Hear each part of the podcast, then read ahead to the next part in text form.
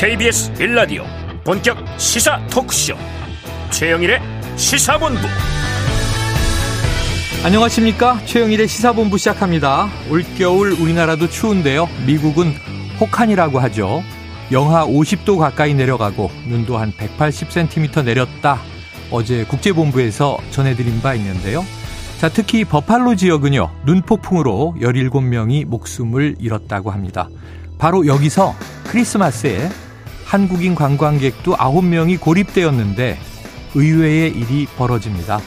삽을 빌리러 인근 주택을 방문하자 미국인 부부가 이들을 집으로 맞아들여서 숙소와 식사를 제공하면서 피난처가 된 것인데요. 집주인이 평소 한국 음식을 좋아했던 터라 식재료도 충분히 있었고요.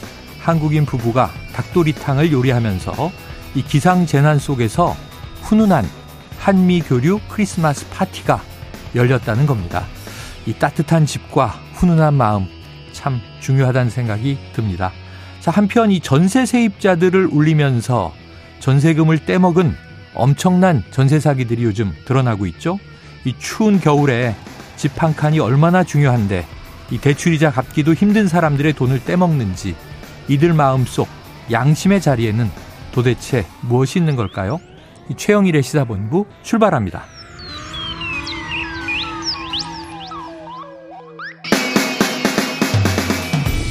네, 1부에서는요, 오늘의 핵심 뉴스를 한입에 정리해드리는 한입뉴스 기다리고 있고요. 2부 10분 인터뷰 연말 특집을 준비했습니다. 빅데이터를 통해서 올 한 해를 정리해보고 또 내년은 어떨지 이야기 나눠보겠습니다. 이어서 정치권 취재 뒷이야기를 들어보는 불사조 기자단까지 준비가 돼 있습니다. 자, 1부 마지막에 신청곡을 들려드리고 있는데요. 디저트송. 자, 오늘 듣고 싶은 노래가 있으시면요. 문자 샵 9730으로 자유롭게 보내주시기 바랍니다. 짧은 문자 50원, 긴 문자는 100원이고요. 오늘의 디저트송 선정되신 분께는 치킨 쿠폰을 보내드리고 있습니다. 오늘도 많은 참여 부탁드립니다.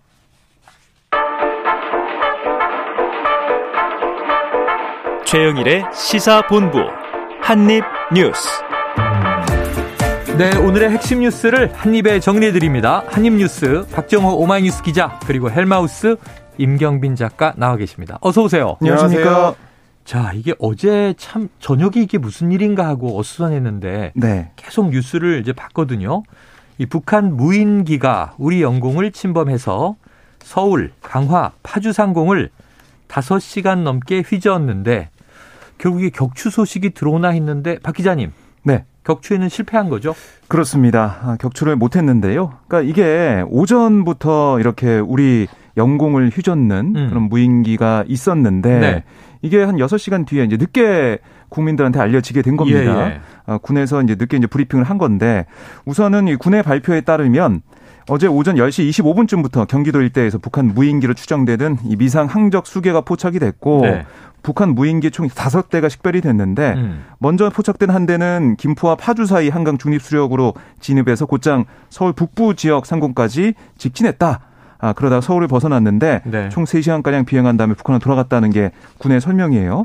특히 무인기가 서울 한강 이북에 해당하는 용산 근처를 비행하면서 음. 대통령실 일대까지 촬영하고 돌아갔을 가능성까지 제기가 되고 있습니다. 네.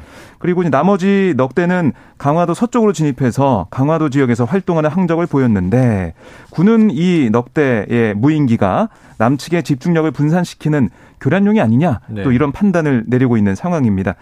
근데 이 무인기를 우리가 이제 어, 가까이에서 본 게 아니기 때문에 네. 정찰 장비가 장착이 돼 있는지 예. 무장이 돼 있는지 이거는 알 수가 없죠. 음. 하지만 지난 2014년, 16년, 17년 국내 야산 곳곳에서 추락한 채 발견된 북한 무인기들을 우리가 본 기억이 있기 때문에 네. 아마 아, 이 감시 정찰 장비, 뭐 사진기나 이런 것들이 달려 있지 않았을까라는 그런 추측을 하고 있는 상황입니다.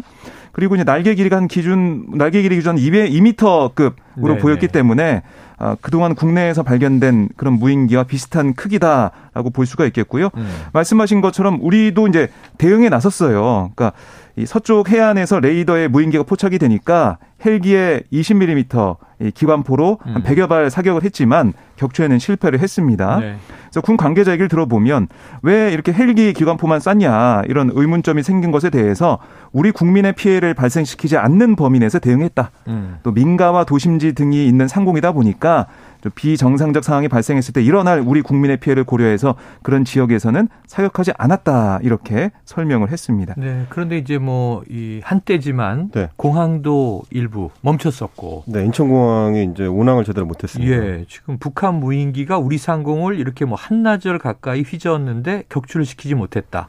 자, 우크라이나와 러시아 전쟁에서도 그렇고요. 이 드론이 미사일까지 탑재하고 공격하는 일도 있었고 이게 또 저 아랍 쪽에서도 그랬습니다. 그러면은 우리 군태 대비 태세에 이거 좀 구멍이 있는 거 아니냐 이런 지적도 당연하지 않습니까? 사실 이제 두 가지 측면이 다 있다고 봐야 될 것 같습니다. 일단 처음으로 우리가 이 무인기를 발견하고 이 존재를 확인했던 게 2014년인데요. 네네. 그러니까 8년 동안 그 대비 계획을 좀 촘촘하게 세웠어야 되는데 음. 어제 같은 경우는 말 그대로 실전 상황에 가까웠다라고 볼 수 있는데 네. 실제 상황에서도 그리고 서울 시내 상공을 이렇게 이 주류하고 다니는데도 제대로 대응을 하지 못하는 양상을 보였고 네. 박종호 기자님 지금 짚어주신 것처럼 전투기나 헬기만으로는 대응이 좀 어려울 수밖에 없는 측면이 네네. 있습니다. 워낙 크기가 좀 작거든요. 음. 그래서 이제 날개 길이까지 합쳤을 때 한 2미터 정도 되는 거지. 네. 실제 이제 주력을 담당하는 이제 동체 부분은 굉장히 작아 사람 몸통보다도 음. 작은 걸로 음. 지금 보이는데 그러다 보면 뭐 김준일 리스톱 대표의 표현대로 하자면 탱크로 쥐를 잡으려는 거랑 이제 비슷해서 음. 뭐 전력상으로는 압도적이지만 전투기가 네, 네. 출동한다고 해서 격추시키기가 쉽지 않은 거는 사실입니다. 네. 그럼에도 불구하고 이게 훈련이 충분히 돼 있었다면 아. 뭐 트리키에 군 같은 경우도 2015년 19년에도 비슷한 상황에서 들, 어, 드론을 격추시켰던 전력이 있었고 네네. 네. 우크라이나나 러시아의 이제 전쟁 상황에서도 비슷한 일들이 일어나거든요. 이제 이런 것들이 과연 우리 군이 대비 태세를 충분히 했느냐가 하나 있을 것 같고 또 음. 하나는 전투기로는 원래 격추가 어렵기 때문에 네. 그래서 이제 각 국가에서는 주로 제밍 그 기술이라고 해가지고 예, 예. 전파를 교란하는 방식으로 아. 그어이 소형 전투기가 제대로 이제 날지 못하게 해서 떨어뜨리는 아. 예, 추락시키는 예, 예. 방식을 주로 사용합니다. 이번에 음. 이제 우크라이나 전쟁 때도 어 그 방식이 가장 좀 기밀하게 쓰였는데 네. 우리 같은 경우는 해당 기술에 대한 개발을 이제 막 시작한 단계여가지고 음. 적용을 아직 못 하고 있어서요. 뭐 말하자면 이제 북한이 지금 무인기가 한 천여 대 정도 가지고 있다고 하는데 동시에 뭐 출격을 한다든지 아니면 그 중에서도 지금보다 뭐 다섯 대 수준이 아니고 뭐 50대, 500대 이렇게 날아오게 되면 네. 대응을 할 수 있는 거냐. 이런 부분들에 대해서 이제 아무래도 이제 국민들이 좀 걱정이 될 수밖에 없는 네. 그런 그 대목이 있었던 것 같습니다. 그래서 어제 이제 어떻게 되고 있는 건가 음. 궁금했는데 음. 또 이제 속보들을 계속 보니 이 우리나라 경공격기 하나가 추락했다. 네. 근데 조종사는 다행히 무사했는데 이게 뭐냐 보니까 또 대응하려고 아마 이륙하다가, 이륙하다가. 문제가 생겼던 모양이죠. 네. 사실 이제 우크라이나하고 러시아 전쟁의 양상을 우리가 1년 동안 지켜보면서 좀 참조 삼아야 될 것은 네. 전쟁이 시작되기 전만 하더라도 러시아가 이제 워낙 압도적인 군사력과 이제 국력을 보유하고 있기 때문에 음. 우크라이나를 쉽게 제압할 수 있을 거다라고 생각을 네, 했는데 네. 막상 전쟁이 벌어지니까 현대전의 양상이라는 게 훨씬 복잡해져서 맞아요. 우크라이나가 동원할 수 있는 작은 무기들 음. 그거는 이제 소위 재래식 무기의 뭐 힘 대 힘의 대결에는 음. 해당이 되지 않는 비대칭 전력들이 좀 있었거든요. 네. 지금 사실 이제 무인기 같은 것들도 크기가 작다고 해서 무시할 수는 없는 네네. 그런 이제 일종의 비대칭 전력의 하나로 볼 수 있습니다. 이게 핵무기만 비대칭 전력이 아니고 음. 이렇게 대응이 어려운 것들도 다 비대칭 전력이라 이번 경우도 물론 이제 단순 정찰 목적으로 왔는지 어땠는지 모르겠습니다만 음. 만약에 그 무인기에 뭐 생화학 무기라든지 음. 뭐 간단한 수류탄이나 폭탄 같은 거라도 네, 장착이 네. 됐더라면 네. 전혀 다른 상황이 펼쳐질 수 있었던 거라 네. 우리 군이 좀 이번 기회를 계기로 해서 더 촘촘하게 준비하는 어, 작업이 좀 필요할 것 같습니다. 그렇습니다. 필요해 보입니다. 그동안은 또 뭐 계속 이제 탄도미사일 도발만 보다가 음. 갑자기 또 무인기는 뭔가 하는 생각이 드는데. 그래서 윤석열 대통령이 오늘 이 국무회의에서 네. 관련 발언을 했는데요. 예. 그러니까 지난 수년간 우리 군의 대비태세 훈련이 대단히 부족했음을 보여주는 그런 음. 상황이다. 더 강도 높은 대비태세 훈련이 필요한 것을 여실히 확인해준 사건이다라고 설명을 했고요. 네. 지난 2017년부터 드론에 대한 대응 노력과 전력 구축이 제대로 되지 않고 훈련이 아주 전무했다는 것을 보면 북한의 선의와 군사비에만 의존한 대북 정책이 얼마나 위험한 것인지 우리 국민들이 잘 봤을 거다. 음. 어, 전임 문재인 정부를 비판한 모습을 보였고 네. 그리고 북한의 주요 군사 시설을 감시 정찰할 드론 부대 상설을 계획하고 있었지만 어제 사건을 계기로 해서 드론 부대 설치를 최대한 앞당기겠다. 아, 최첨단 드론을 스텔스화해서 감시 정찰력을 강화하겠다 이렇게도 설명을 했습니다. 네. 자, 앞으로 또 이건 우리가 지켜볼 대목이 되겠습니다. 다만 조금 더 포괄적으로 한 마디만 더 덧붙여 말씀드리자면 물론 이제 드론 부대를 창설하는 것도 중요하고 네. 이런 이제 감시 정찰 그리고 레이더 전력 같은 것들을 더 강화하는 것도 중요합니다. 음. 근데 이제 제가 아까 비대칭 전력이라고 말씀드렸던 게 뭐냐면 이런 작은 그 전략 자산들 같은 경우 전술 네. 자산들 네. 같은 경우는 어, 수천 대를 동시에 운영하거나 이런 네. 식으로 대응을 해올 때는 아무리 대비를 잘 갖춰놓더라도 음. 놓치는 것들이 생기거든요. 음. 근데 이제 몇 대만 놓치더라도 수도권에는 심각한 결과를 네, 가져올 수가 있는 수 거기 때문에 사실은 물론 전략자산 준비하는 거 중요하지만 더 중요한 거는 이런 상황을 가능한 안 만드는 거. 음. 그래서 이제 우리 남북이 이제 군사 대치 상황을 계속 좀 끌어올려서 서로 어이 전쟁 양상으로 이제 퍼지는 거. 그래서 혹시나 하는 어떤 위험이 발생할 수 있는 가능성 같은 걸 차단하는 게 훨씬 더 중요하다. 네. 우리 정부가 이 해야 되는 노력은 오히려 어쩌면 그쪽에 더 있을 수도 있다. 이번 계기를 통해서 이제 그것도 한번 생각해 볼 필요는 있을 것 같습니다. 알겠습니다. 자, 다음 이슈를 보도록 하죠. 오늘 국무회의가 있었는데 그동안 계속 논의돼 오던 이야기입니다. 어제도 이 짚었었는데요. 신년 특사 대상자 최종 확정이 된 거죠? 네, 그렇습니다. 방금 전에 이제 속보가 들어왔는데요. 정치인과 공직자, 선거사범, 특별 배려 수용자 등 1,373명에 대한 특별 사면을 단행한다. 네. 이렇게 법무부가 발표를 했습니다. 아, 관심이 쏠렸던 부분이 이명박 전 대통령과 김경수 전 경남지사인데요. 어, 어제 짚어드린 대로 예상대로 이명박 전 대통령 특별 사면으로 풀려나게 됐고요. 음. 김경수 전 지사도 사면이 되는데 네. 이 전 대통령은 사면과 복권이 동시에 진행되지만 김 전 지사는 복권 없이 사면만 네, 이뤄지게 네. 됐습니다. 아, 그리고 또 여기다가 아, 지난번 뭐 최경환 전 경제부총리와 이병헌 전 국정원장 이현수 전 국정원 기조실장, 민병환 전 국정원 2차장, 배득식 전 기무사령관 등은 사면과 복권이 동시에 또 이뤄지는 모습을 네. 볼 수가 있었고요. 음. 김기춘 전 비서실장과 남재준, 이병기 전 국정원장, 조윤선 전 정무수석, 우병우 전 민정수석, 조원동 전 경제수석 등 이 국정농단 사건 관련된 인사들 또 복권이 결정이 됐습니다. 네. 그 이게 이제 이 건 같은 경우는 좀 디테일한 면을 좀 소개를 해드리면 네. 좋을 것 같은데요. 일단 오늘 발표된 명단을 보니까 정직 전직 대통령이나 이제 국회의원을 비롯해서 정치인이 아홉 명으로 음. 돼 있고요. 그리고 이제 주요 공직자가 66명으로 돼 네. 있습니다. 근데 좀 면면을 보면 좀 전에 설명해 주신 것처럼 이명박 전 대통령이나 이제 김경수 전 지사도 있지만 어, 김성태 전 의원이라든지 네, 네. 뭐 전병헌 전 의원이라든지 이런 이제 음. 정치인들도 음. 포함이 되어 있습니다. 다만 좀 의아하다 싶은 부분은 이게 보통 이제 특별 사면을 단행할 때는 최소한 여야 균형을 이제 맞추려는 노력을 보통 일상 일반적인 정권에서 합니다. 왜냐하면, 왜냐하면 특사의 이유가 사실 국민 통합을 위한 것이다. 그렇죠. 대통령이 늘 이런 이야기를 그러다 보니까 뭐꼭 1대1로 맞추지는 않더라도 음. 균형을 맞추려는 노력을 해야 그게 이제 특별 사면이라는 사법 체계를 뛰어넘는 어떤 조치에 대한 정당성이 되기 때문에 네. 보통은 맞추는데 제가 이번에 이제 명, 명단들을 쭉 보니까 예. 야권의 주요 인사들은 전병헌 의원이나 이제 신계륜 전 의원 그리고 강훈태 전 광주광역시장 그리고 김경수 전 경남지사 아. 정도고요. 대부분이 여권 인사들로 지금 네네네. 채워져 네, 네. 있습니다.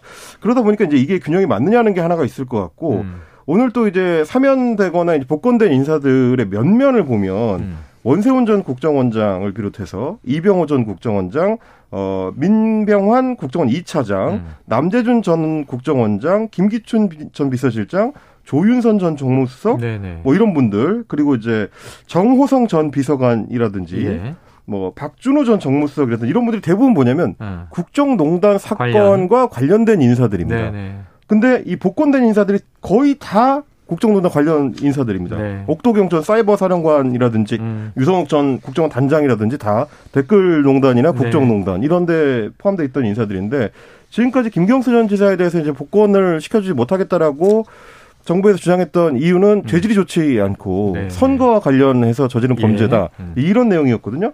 근데 국정농단은 그거보다 어떻게 보면 죄질은 더 나쁘고 음. 역시 마찬가지로 선거와 직접 관련된 인사들이 많이 포함이 되어 네. 있는데 음. 그게 애초에 내세웠던 명분에 이제 맞느냐? 부합하느냐? 그리고 또 하나는 윤석열 대통령이 대통령까지 올라가는 데 있어서 국정농단 사건의 특검에 어, 수사팀장이었다는 네, 것이 굉장히 중요한 네. 역할을 했습니다. 이제 그럼에도 불구하고 오늘 사면 복권된 명단을 보면 결국 국정농단 사건이 사실상 이제 거의 끝났다는 선언에 가까워 음. 보여요. 그 주요 인사들이 대부분 지금 포함이 돼 있기 때문에 게다가 얼마 전에 이제 최성원 씨 같은 경우도 예전에 이제 네, 이름 네. 있는 최순실 씨 네. 같은 경우도 지금 이제 수술을 받기 위해서 일시적으로 석방이 돼 아, 있는 음, 상태입니다. 음. 그럼 이 모든 걸 종합해 보면 결국 윤석열 정권이 지향하는 바가 2016년에 소위 이제 촛불 혁명의 이제 끝을 의미하는 것이냐 음. 이런 의문을 국민들이 가질 수밖에 없다. 이 부분에 대해서는 네. 좀 정부나 대통령의 명확한 설명이 필요하지 않을까 싶긴 합니다. 자, 이미 지난 대선 과정에서 어, 당시에 이제 문재인 대통령이 그때 사면했던 박근혜 전 대통령을 이제 찾았었죠. 음. 그래서 미안한 마음이다. 이렇게 네. 전했던 또 이 장면들이 기억이 납니다. 다음 이슈로 넘어가 보겠습니다. 지금 성남 FC 후원금 의혹과 관련해서 검찰로부터 소환 통보를 받은 민주당 이재명 대표 사실상 조사에 응하겠다 이런 입장을 밝혔다고요? 네, 그러니까 이 대표가 어제 기자들과 만나서 어떤 얘기를 했냐면 지금 검찰로부터 통보받은 소환일이 내일입니다. 네네. 18일인데 28일. 네. 이 대표의 얘기는 검찰의 행태가 납득하기 어렵지만 음. 당당히 임하겠다 이렇게 얘기를 했어요. 네. 그러면서 이 검찰이 소환 날짜로 제시한 28일 어. 이거는 이날은 이제 국회 본회의 같은 그러니까 정해진 일정이 있어서 어렵다 네네. 이렇게 얘기하면서도 변호인을 통해 가능한 날짜와 조사 방식을 협의하겠다. 이렇게 강조를 했거든요. 음. 아, 물론 조사 방식을 협의하겠다고는 했지만 당당히 임하겠다 이런 표현을 한 걸로 볼 때 사실상 검찰의 소환 조사에 응하겠다는 의지로 해석이 되고 있는 상황입니다. 네. 아, 뭐 대면 주소가 사실은 부담감이 있죠. 왜냐하면은 포토라인에 서야 될 수도 있는 상황이니까 서면 조사 방식도 고려하는 게 아니냐 음. 이런 얘기도 나왔었는데 우선은 당당히 임하겠다 여기에 좀 정치권이 주목을 하고 있는 그런 상황입니다. 네. 어쨌든 당내에서는 계속해서 이제 당당하게 임해야 되는 거 아니냐 이런 얘기가 계속 꾸준히 나오고 있거든요. 음. 이번에 조사를 어, 언제 받을지는 모르겠지만은 어, 결국 검찰의 소환에 응할 가능성이 커 보인다 이런 상황입니다. 네, 알겠습니다. 안 그래도 내일이 28일인데 네. 내일은 본회의 사실상 올해 마지막 임시국회 본회의가 되겠죠. 일몰제 법안이라든가 이런 거 일괄 처리하기로 돼 있는데 뭐 이제 충분히 28일은 어렵다. 이건 이해가 되고 음. 그럼 연내냐 아니면 내년이냐 또 소환하는 날짜 음. 조정을 이제 주목하게 됩니다. 자, 여기서 지금 12시 37분을 지난 시간인데요. 이제 정말 연말입니다. 올해의 마지막 화요일입니다. 점심시간 교통 상황을 좀 알아보고 이슈를 이어가도록 하죠. 교통정보센터에 임초희 리포터 나와주세요.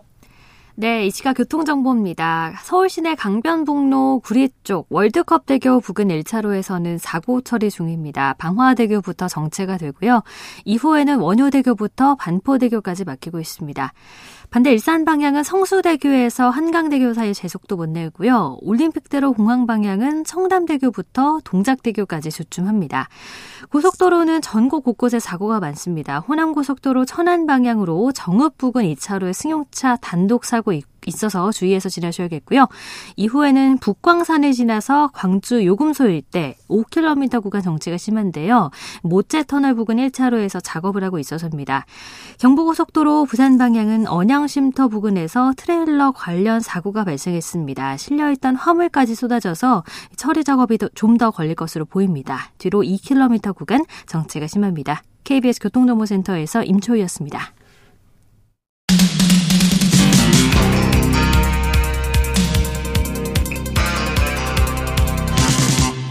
최영일의 시사본부.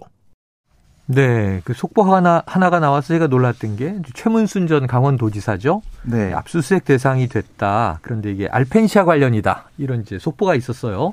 뭔가 보니까 검찰이 KH 그룹을 둘러싼 입찰 방해, 또 대북 송금 의혹 관련해서 강제 수사에 착수했다. 이런 보도인데 어떤 내용입니까? 네, 지금 음, 서울중앙지검 강력범죄수사부가 아, 수원지검 형사 6부 어, 함께 어, 오늘 오전 KH그룹 본사와 관계사 또 관계자의 주거지 등 해서 20곳 정도를 압수수색을 하고 있는 그런 상황이에요. 네.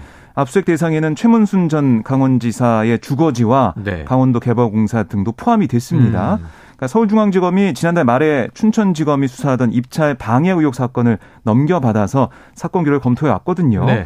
그러니까 강원도 개발공사가 지난해 6월 경쟁 입찰을 통해서 KH그룹 산하 특수목적 법인인 KH 강원개발 주식회사에 총 매각 대금 7,115억 원에 알펜시아 리조트를 매각을 했는데 네.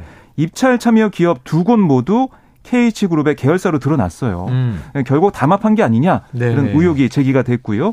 어, 결국 이제 최전 지사 등 도청 관계자 일부도 입찰 방해 혐의로 입건이 된 겁니다. 네네. 이걸 들여다보고 있는 거고 아울러 이 과정에서 강원도와 강원도 개발공사가 알펜시아 리조트 자산 가치를 의도적으로 저평가했다 이런 음. 의혹도 제기가 돼 있어요. 네. 그리고 또 한 가지 주목을 끄는 부분이 쌍방울 그룹의 대북 송금 의혹을 수사 중인 수원지검이 KH그룹이 대북 경업 경협 사업권을 따내기 위해서 송금을 지원했을 것으로 의심한 음. 그런 상황이에요. 네네. 그래서 같이 또 회계 서류와 남북 교류 협력 사업 자료를 확보해서 들여다본다 이런 얘기거든요. 네네. 특히 이제 KH그룹은 쌍방울 그룹과 함께 이재명 대표의 변호사비 대납 연루 의혹이 제기되어 온 기업이라서 음. 검찰이 변호사비 대납 의혹도 함께 들춰보는 게 아니냐 이런 관측도 나오고 있습니다. 네. 그러니까 처음에는 이 소식이 어, 최문순 전 강원지사면 또 이제 민주당 쪽 이제 네. 이 과거 지자체장인데 이건 또 새로운 건인가 했는데 지금 박 기자님 얘기를 들어보다 보니까 네. 대북 송금 관련해서는 또 이재명 대표로 연결이 돼요. 음. 관련성이 있습니까? 그 뭐 관련성을 아예 부정하기는 좀 어려울 것 같아요. 쌍방울 네. 관련 수사나 지금 KH그룹 관련된 수사가 어, 원래 이재명 대표의 이제 변호사비 대담 의혹으로 네네. 수사를 시작했다가 음. 거기에서는 큰 진전을 보지 못하고 이제 다른 사안으로 좀 넓혀가고 있는 네네. 상황이거든요. 대표적으로 이제 대북 송금 관련된 사안인데 음. 그것과 이제 이번 수사가 어느 정도 연관이 있을 가능성이 있다. 왜냐면 음. 이제 들어갈 때는 다른 건으로 들어가도 나중에 자료 보고 넓히는 거는 이제 우리 검찰이 이제 많이 하던 그런 방식 중에 하나이기 네네. 때문에 그걸 아마 염두에 둬야 될 것 같고요. 그리고 이제 성남권하고 이제 연결해서 생각해 보면 알펜시아도 그렇고 FC 성남도 그렇고 둘 다 그 당시 시점에서는 지자체 골칫거리였던 사업들입니다. 네. FC 성남 같은 경우는 이제 매각 구단 매각이 예, 안 돼가지고 예. 자금으로 어떻게 이 시민구단을 유지할 것이냐 이게 네. 이제 고민이었고 알펜시아 같은 경우는 지어진 이후로 계속해서 누적 적자가 이제 엄청나게 많았었기 그랬었죠. 때문에 어, 자금 부담을 이제 강원도청이 이제 계속 받고 있던 상황이었기 음. 때문에 매각할 당시에는 그래서 오히려 잘했다라고 이제 평가를 받았던 것들이 네. 나중에 이제 검찰이 이제 들여다보니까 여기에 일종의 담합이나 아, 부정하게 자산 가치를 깝깝한 이 혐의가 있는 거 아니냐 이렇게 네. 좀 보고 있는 부분들에서 그리고 이런 의혹들이 제기되는 지자체들이 대부분 소위 지자체 정권 교체가 이루어진 음. 곳들이다. 강원도도 마찬가지고요. 네네. 네. 그런 것들을 좀 같이 보시면 검찰 수사의 양상이 앞으로 이제 어떻게 전개될지를 어느 정도 좀 짐작하실 수 있을 것 네. 같습니다. 그럼 이게 다 큰 사건, 본류 그리고 이제 나머지 또 관여 사건들 이제 지선들을 다 이렇게 묶어 보면 민주당은 또 굉장히 발끈할 일이겠네요. 그렇습니다. 아무래도 뭐, 그러니까 사실 강원도 같은 경우만 하더라도 지난번에 이제 레고랜드 사태. 아, 그랬죠. 어, 레고랜드가 어, 있었죠. 이제 그런 어떤 무리한 결정도 네네. 결국은 어, 최문순 전 지사 시절에 이제 업무에 대해서 네. 문제 제기를 하기 위한 일환으로 나왔던 거거든요. 전임자 지우기 음. 아니냐? 그렇습니다. 네. 이제 그 맥락들이 이제 민주당이 의심하는 대목인 네. 거죠. 자, 이건 뭐 엄정한 수사의 결과로 이 빈틈없는 팩트로 입증이 된다면 이게 또 범죄일 수 있겠고 그렇지 않고 모호하게만 또 흘러간다면 정치 공방으로 또 이어질 수 있는 리스크가 있다 이런 생각이 드네요. 자, 다음 이슈로 넘어가 보겠습니다. 자, 내일 28일이 본회의다라는 얘기는 아까 잠깐 언급을 했는데 여기서 이제 올해 말로 효력이 다 끝나는 일몰제 법안들 네. 이걸 일괄 처리하기로 했는데 요중에 관심을 받는 게 이제 화물연대 파업과 관련됐던 안전 운임제잖아요. 그렇습니다. 그리고 또 추가 연장 근로제도 있고 그런데 이게 지금 여야가 또 서로 니탓 내탓 공방을 하는 것 같아요. 네, 그러니까 이 두 가지 법안 사실 계속해서 관심을 끌어왔는데요. 네. 특히 안전 운임제 같은 경우는 국민의힘에서 어, 절대 이제 안 된다. 이걸 일몰을 시키고 어. 처음부터 다시 논의를 해야 된다. 네. 이렇게 얘기를 했어요. 조호영 원내대표가 기자들에게 어떤 얘기까지 했냐면 안전운임제는 이름부터 잘못됐다. 음. 아, 기능도 잘못돼서 정부는 제도를 재구조정 아, 재구조 조정할 생각이다. 이렇게까지 얘기를 했습니다. 네네. 그러니까 가능성이 거의 없다라고 어, 보는 상황이고요. 음. 아, 그리고 이제 28일 그러니까 내일 본회의에서도 일몰 법안들이 거의 되지 않는 것으로 판단한다. 어. 이렇게까지 얘기를 했어요. 네네. 그러니까 추가 연장 근로제에 대해서도 민주당이 동의하지 않고 있기 때문에 이것도 안 된다. 그 이게 안 되면은 기업들이 힘들어질 텐데 그 책임은 민주당에 있다. 이런 국민의힘의 주장이 나오고 있는 겁니다. 음. 반면에 민주당에서는 박홍근 원내대표가 뭐라고 했냐면 합의에 입각해서 그러니까 지난주에 있었던 여야 예산안 합의 플러스 28일 본회의에서 일몰 법안 처리한다고 했는데 그 합의에 입각해서 국민의힘이 안전 운임제를 포함한 일몰 조항 법안들의 일괄 타결에 나서질 것을 요청한다. 음. 이렇게 얘기를 했는데요. 이번에야말로 윤어 정치에서 벗어나서 그러니까 윤석열 대통령의 허가를 받는 네네. 윤어 정치에서 벗어나서 국회가 민생을 위해 힘을 모을 때다. 이렇게 압박을 했습니다. 하지만은 이게 지금 실질적으로 보면은 법사위 위원장이 김도 국민의힘 소속 의원이거든요. 네. 그러니까 법사위에 이게 이제 상정이 돼서 논의가 돼서 내일 처리될 가능성 현재 우선 작아 보여요. 아. 그래서 아예 내일 본회의가 어려워지는 게 아니냐 이런 관측까지 정치권에서 나오고 있습니다. 네네. 본회의 자체가 어려워질 수도 있다. 아까 윤허라는 얘기를 하시니까 네. 윤석열 대통령이 허가한다라는 축약어가 아니고 원래 있는 단어잖아요. 그렇습니다. 근데 이제 민주당에서는 아마 윤허 그 네네. 단어를 좀 만든 것 같아요. 패러디한 거 아니냐? 예, 그렇게 해석이 됩니다. 원래는 사극에 나오는 음. 표현이죠. 네, 많이. 그렇습니다.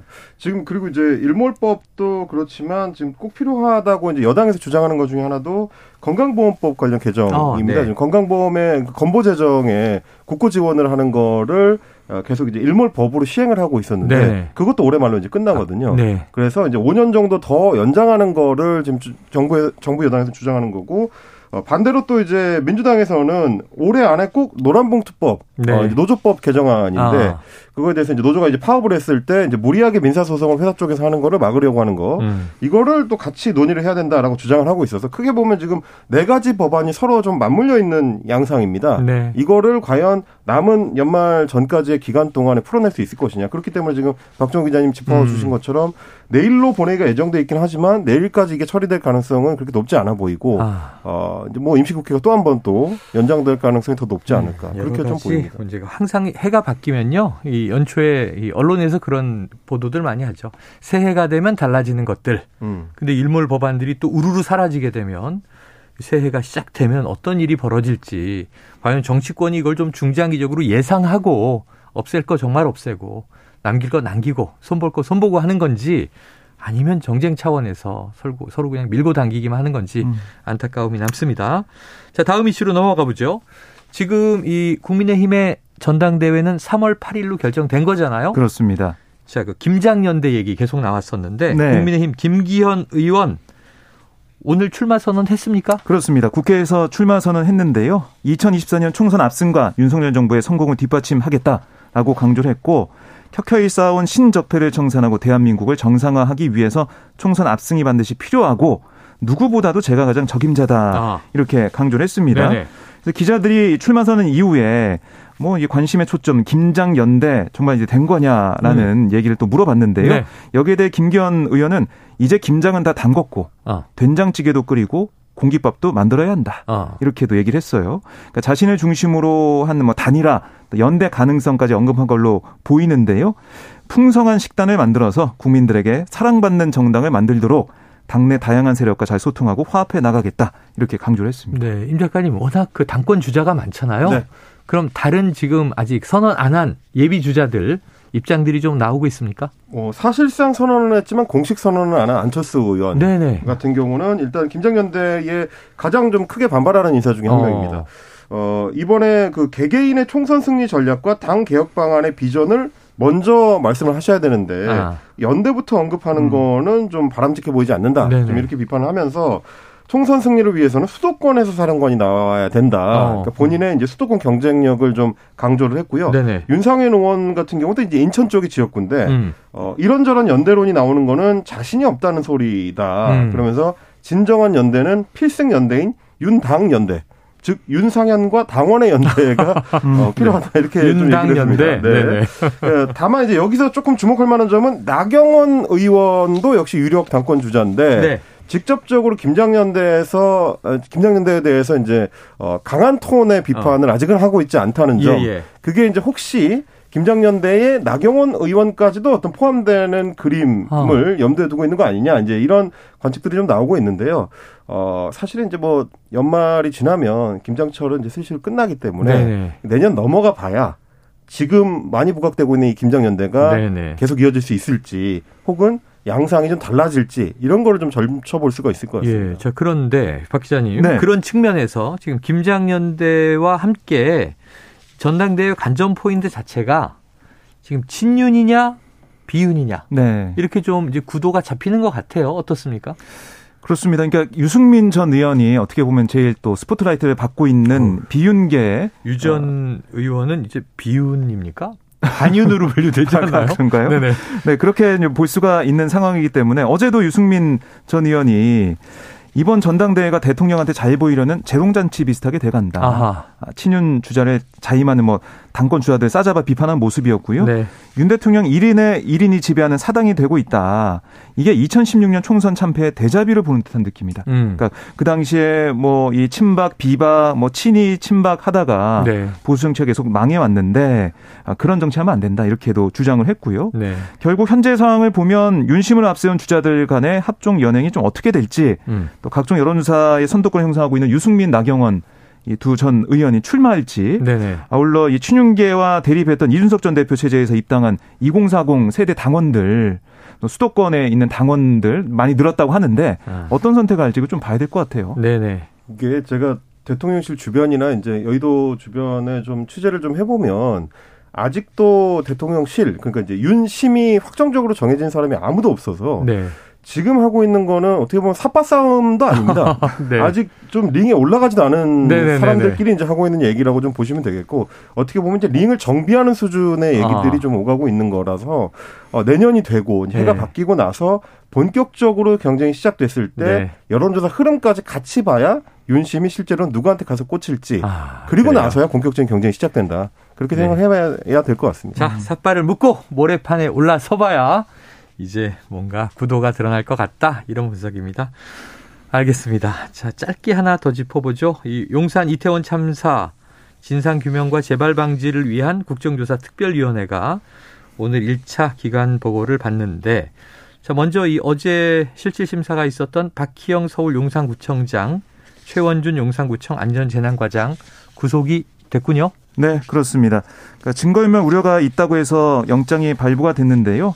아, 역시 이제 박희영 뭐 청장이나 최원준 과장 같은 경우는 제대로 이제 참사 아, 이 상황에서 대응하지 못했던 부분들 네. 또박 구청장이 수사를 앞두고 휴대전화 교체한 다음에 기존 휴대전화에 저장된 정자 정보를 삭제한 정황 네, 이걸 네. 특수본에서 법원에 제시했다고 했는데요. 이런 부분들이 증거인멸 우려로 반영된 게 아닌가 이렇게 음. 볼 수가 있겠습니다. 그리고 이제 윗선까지 수사가 확대가 될 수 있느냐 이게 좀 관건 중에 하나인데 네. 특수본에서는 뭐 수사에 이제 활력을 찾았다라고 자임하는 모습이거든요.